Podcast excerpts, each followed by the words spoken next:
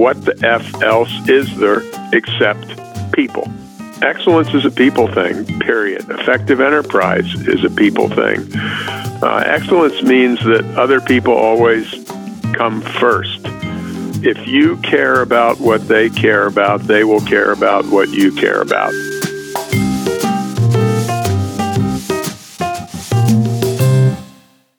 You know, I warned our guest uh, today that I, I'm I'm going to accept that I'm likely unable uh, to adequately and completely introduce uh, today's guest. Uh, some adjectives, though, might get close. A prolific writer. Uh, I counted eighteen books off of his Wikipedia page uh, and countless other articles and contributions of writing. Uh, certainly, uh, you could call him a prolific uh, and world-renowned speaker. Uh, thousands, yes, thousands of speeches uh, in dozens of countries, um, and certainly numbering up uh, in as of all the speakers that I've ever watched uh, and listened to, having been present uh, at a few of them and also uh, on video. Uh, it is an experience to watch our guest uh, work a stage. And if nothing else, uh, we'll recommend to the listener that you, you just jump on YouTube. Uh, my personal favorite I found in preparing was uh, his two thousand ten uh, speech at his alma mater of Cornell University. Um, and that alone was, was worth the time. But perhaps to get to it, I can get even closer by sharing a brief story Uh, of what I singularly call my greatest professional disappointment. And indirectly, our guest is a large part of that disappointment. The year was nineteen ninety, and that year, as it is about every year, our guest, uh, Mister Tom Peters, was regarded then, as he is now, as one of the preeminent business consulting uh, gurus. They They formed this name Guru, uh, for those who are listening, after this gentleman, I believe. Anyway, I was striving in nineteen ninety to become what was then uh, a, a very hallowed position within uh, a company as a, as, a, as a trainer. And the trainer job was at a place called the Tom Peters Group in Palo Alto. And I was in a very extracted, long, drawn-out interview process with a colleague of Tom's by the name of Jim Kouzes. And I was given very exciting news that I had made it down for this position. You know, I was I was likely going to get to work, or at least meet Tom, uh, because I was one of the last two candidates for this trainer job. But sure enough, as you can imagine, given that it was my greatest professional disappointment, I finished second. And I recall sitting in my apartment in Redwood Shores, California, uh, the only time I think I have ever cried over uh, not getting something professionally, and remember it very clearly to this day. So thirty years later, here we are, uh, through a combination of some uh, persistence on my part uh, and some patience on behalf of uh, some folks who helped Tom uh, to put me here. Uh, and for the record, before we get to the first question, let it be known that this is the twenty-fifth podcast I've done, and except for one with Dan Pink, which was a redo, uh, Tom is the first person that I have had any social distance with uh, in doing the podcast. The rest of them, as you know, uh, for those who listen, are done in person, given that they're a conversation about conversations. So I'll get to Tom here in a second, obviously, but let me tell him in front of all of you with my with all of my personal and professional heart, I thank you for being here, Tom. I really do. And my question, which you can start off with easy, uh, to let the listener and me know, where are you? And more importantly, how are you? Well, I'm still reeling from your number one, from the extraordinary kindness of your introduction. And number two, how incredibly irritated I am with my great friend, Jim Kouzes, who obviously blew it. Well, thank you. Thank you. I will. Now I, I feel I'm better. Sure, I'm sure. I, I assure you, I intend to get in touch with him the minute I hang up the phone. Thank and you. Tell him he's a weenie for what he did. uh, the practical answer to your question is uh, relative to Redwood Shores. Is I did live in the Bay Area for about thirty years, uh, and mainly. Uh, Remember t- two things, and this is really digressing, for which I apologize to your no. audience. I remember when Redwood City put up a big bulletin board that said Palo Alto without the attitude, which was deserved. And mainly I remember that it is where the San Francisco forty-niners had their practice field, and the grocery store near where I lived in Woodside, California, was where Joe Montana et al. Bought their one thousand dollars bottles of wine. So, so, so there. So um, there. Uh, I lived in Vermont for twenty years, and then about five years ago, uh, my wife and I moved to what is called the South Shore of Massachusetts, uh, seventy miles south of Boston, near what was once the wealthiest city in the United States, if not the world, uh, New Bedford, the whaling capital of New England and the world, and so on. And, uh, you know, they money, made their money off of whale oil until a couple of jerks in Pennsylvania discovered real oil, and that was the end of that. And they're still reeling one hundred years later. But yep. I am in Dartmouth, Massachusetts, which is a lovely town. Yep. Um, And I am obviously, my wife and I, uh, long before the governor made his declaration yesterday, uh, decided that we would stay in, uh, and decided before that that we would do the, well, six feet plus uh, social distance.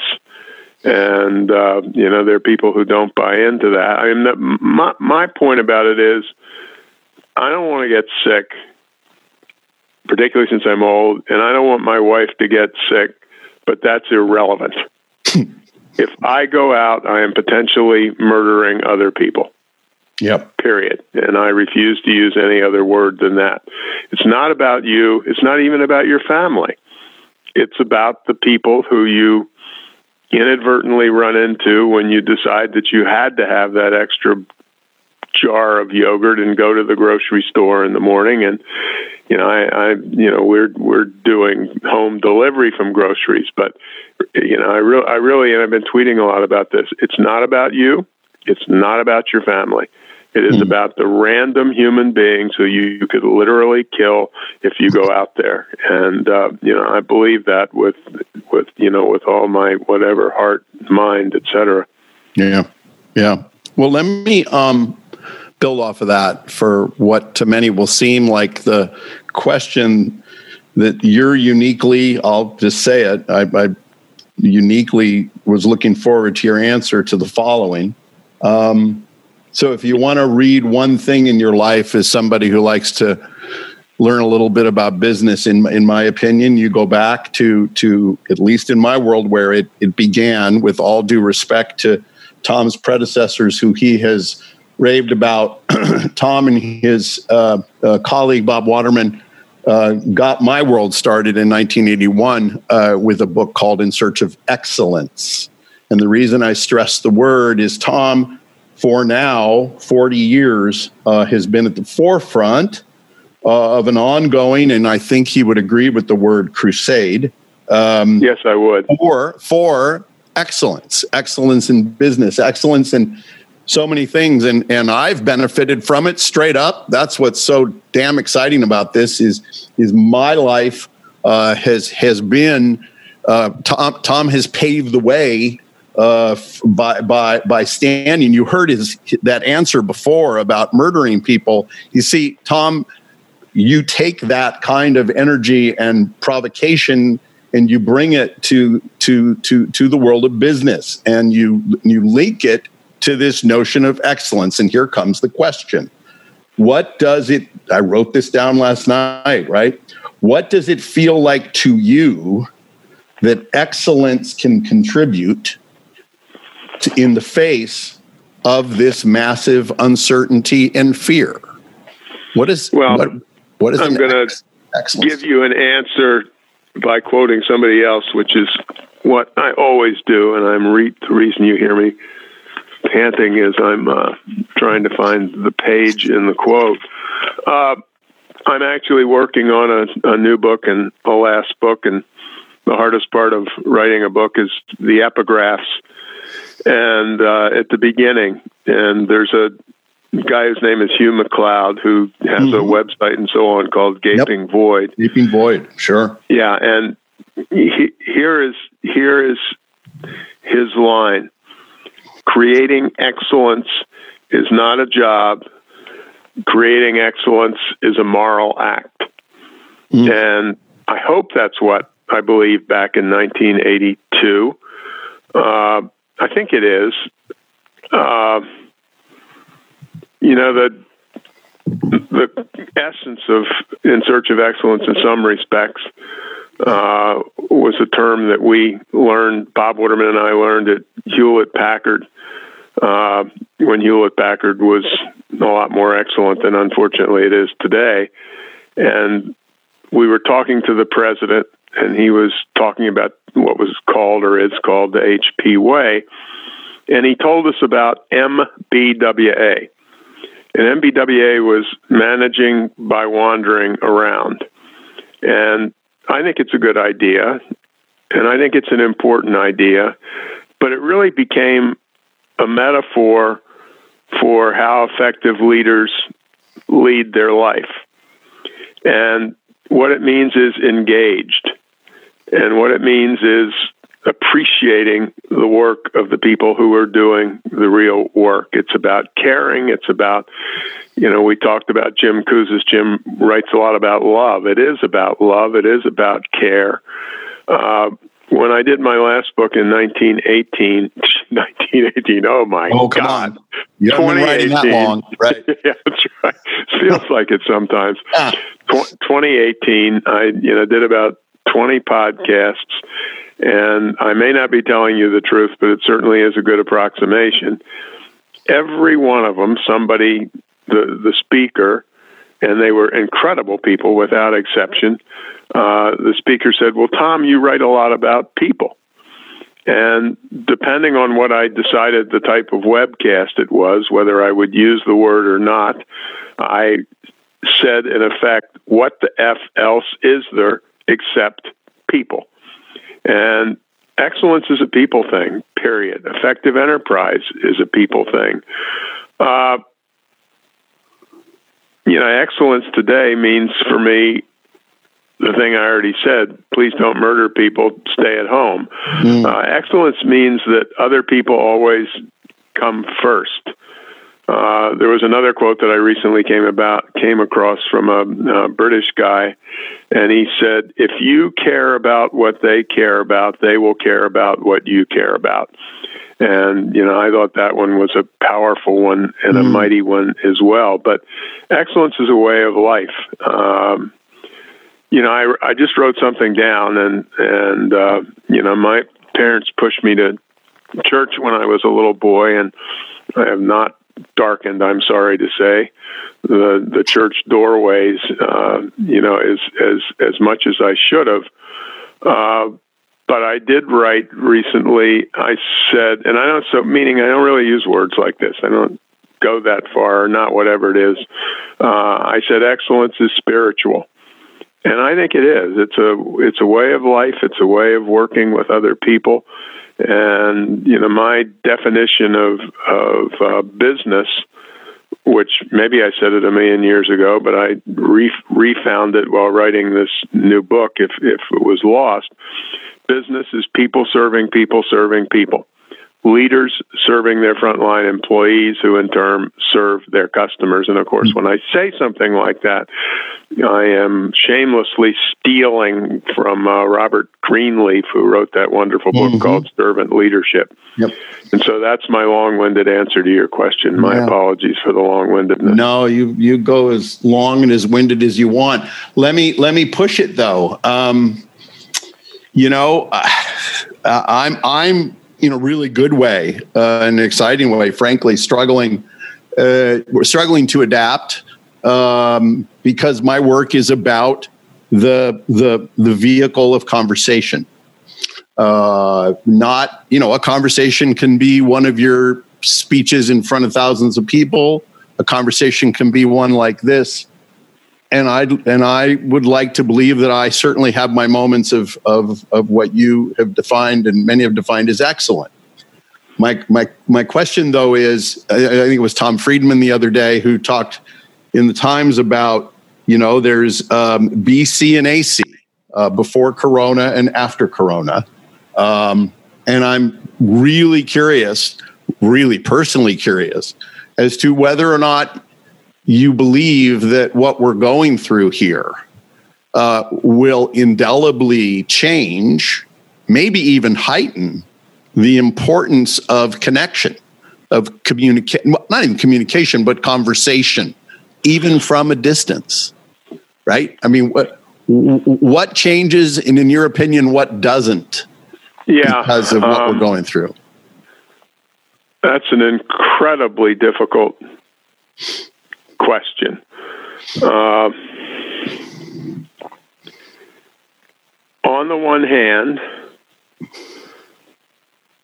it means that an awful lot of people are using the internet, whatever term you want to use, for communication. And in fact, my wife comes from a large family, and uh, even though I don't drink, the family is having a cocktail party on Thursday, and they're having it on Zoom. Mm-hmm. And I think that's, I think that's good and wonderful, with an asterisk. And because I'd like to get your reaction to this. And I refuse to say that this to to agree that this is a function of age. There is something about face-to-face contact, real, three-dimensional, and I'm not talking about virtual reality here, uh, that I don't think can ever be replaced. And it breaks my heart, and I'm sure it breaks your heart, to read about the likes of Facebook and teenagers who are going through all the crap teenagers always go through, who, thanks to Facebook, think they're the worst off people in the world because they're not having as much fun as the Facebook pictures say other people are having. Yep. And the kids' suicide rate is going up. Yep. And so this is, you know, I just read an incredible review of an incredible book that in an earlier form I'd read as well. Shoshana Zuboff, who is an H B R professor, uh, I think emeritus by now, wrote a book. It's probably a thousand pages long, and it's called Surveillance Capitalism. Mm-hmm. And, you know, she really, really cuts to the chase on the downside of this stuff. And so I think it is terrific that we're communicating more. Uh, and I think the technology is frightening as hell. And I think it is unconscionable that we have not done anything at the governmental level to control Google and Facebook, who now run the world as standard garden variety. Well, what the hell are Google and Facebook? I got in trouble. I gave a speech to a healthcare group. I didn't get in trouble in San Francisco. uh, and, you know, there are people, and this is not, this is, you know, B C, so it had nothing to do with the incredible um, uh, uh, world of healthcare and frontline healthcare employees today.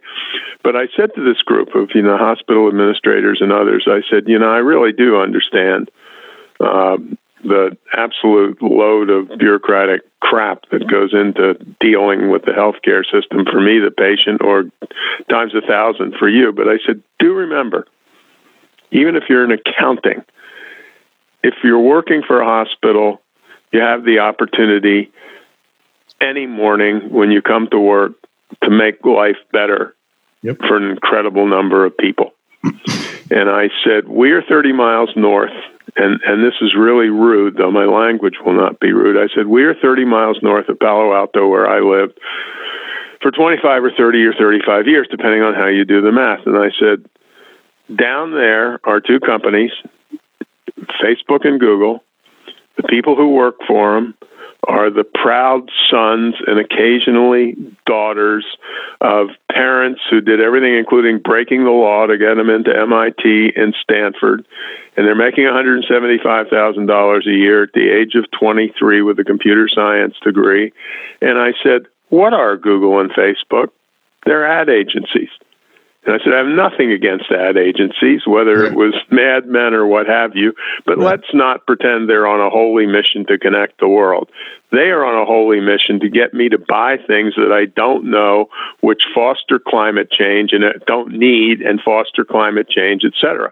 Uh, I'm not particularly fond of the person who is in the White House now. And I said to somebody, Mister Zuckerberg and the person in the White House are tied for last place among three hundred twenty-four million Americans on my list. Mm. And, uh, you know, that, that's glib and it's doubtless unfair and so on and so on. But, it, you know, my real answer to your question is it's a mixed bag. Now, on the other side of the coin, speaking as an old person, uh, when I wrote my last book, I had a I have a favorite page, and the favorite page says, "Oh my God, we're facing disruptions. We're facing this. We're facing that. Oh my God. Oh my God. To be alive in twenty, nineteen eighteen or twenty eighteen. Oh my God. Oh my God." And then I said, "But wait a minute. My mother was born in nineteen oh nine, died in two thousand five, and what did she go through? She went through World War One, World War Two, movies, radios, long distance phone calls." Man on the moon. What we're going through now, by contrast, is, and she went through Great Depression, World War One, World War Two, the Cold War, is trivial by comparison, which is, you know, pretty much almost a true statement. But what I was thinking about with my mother and your question is, and I guess it's net positive, and it's not the surveillance that we're seeing today, but think about the long-distance phone calls that she could make. Mm. Um, and in my day, when, when my mother got on the phone to talk to me with a long-distance phone call, she'd talk for three minutes, and she would say, "I gotta go now." And she would hang up because the damn thing was costing so much That's money. Right. But there was a connectedness that came from that. And I remember reading something, and it was about the Great Depression.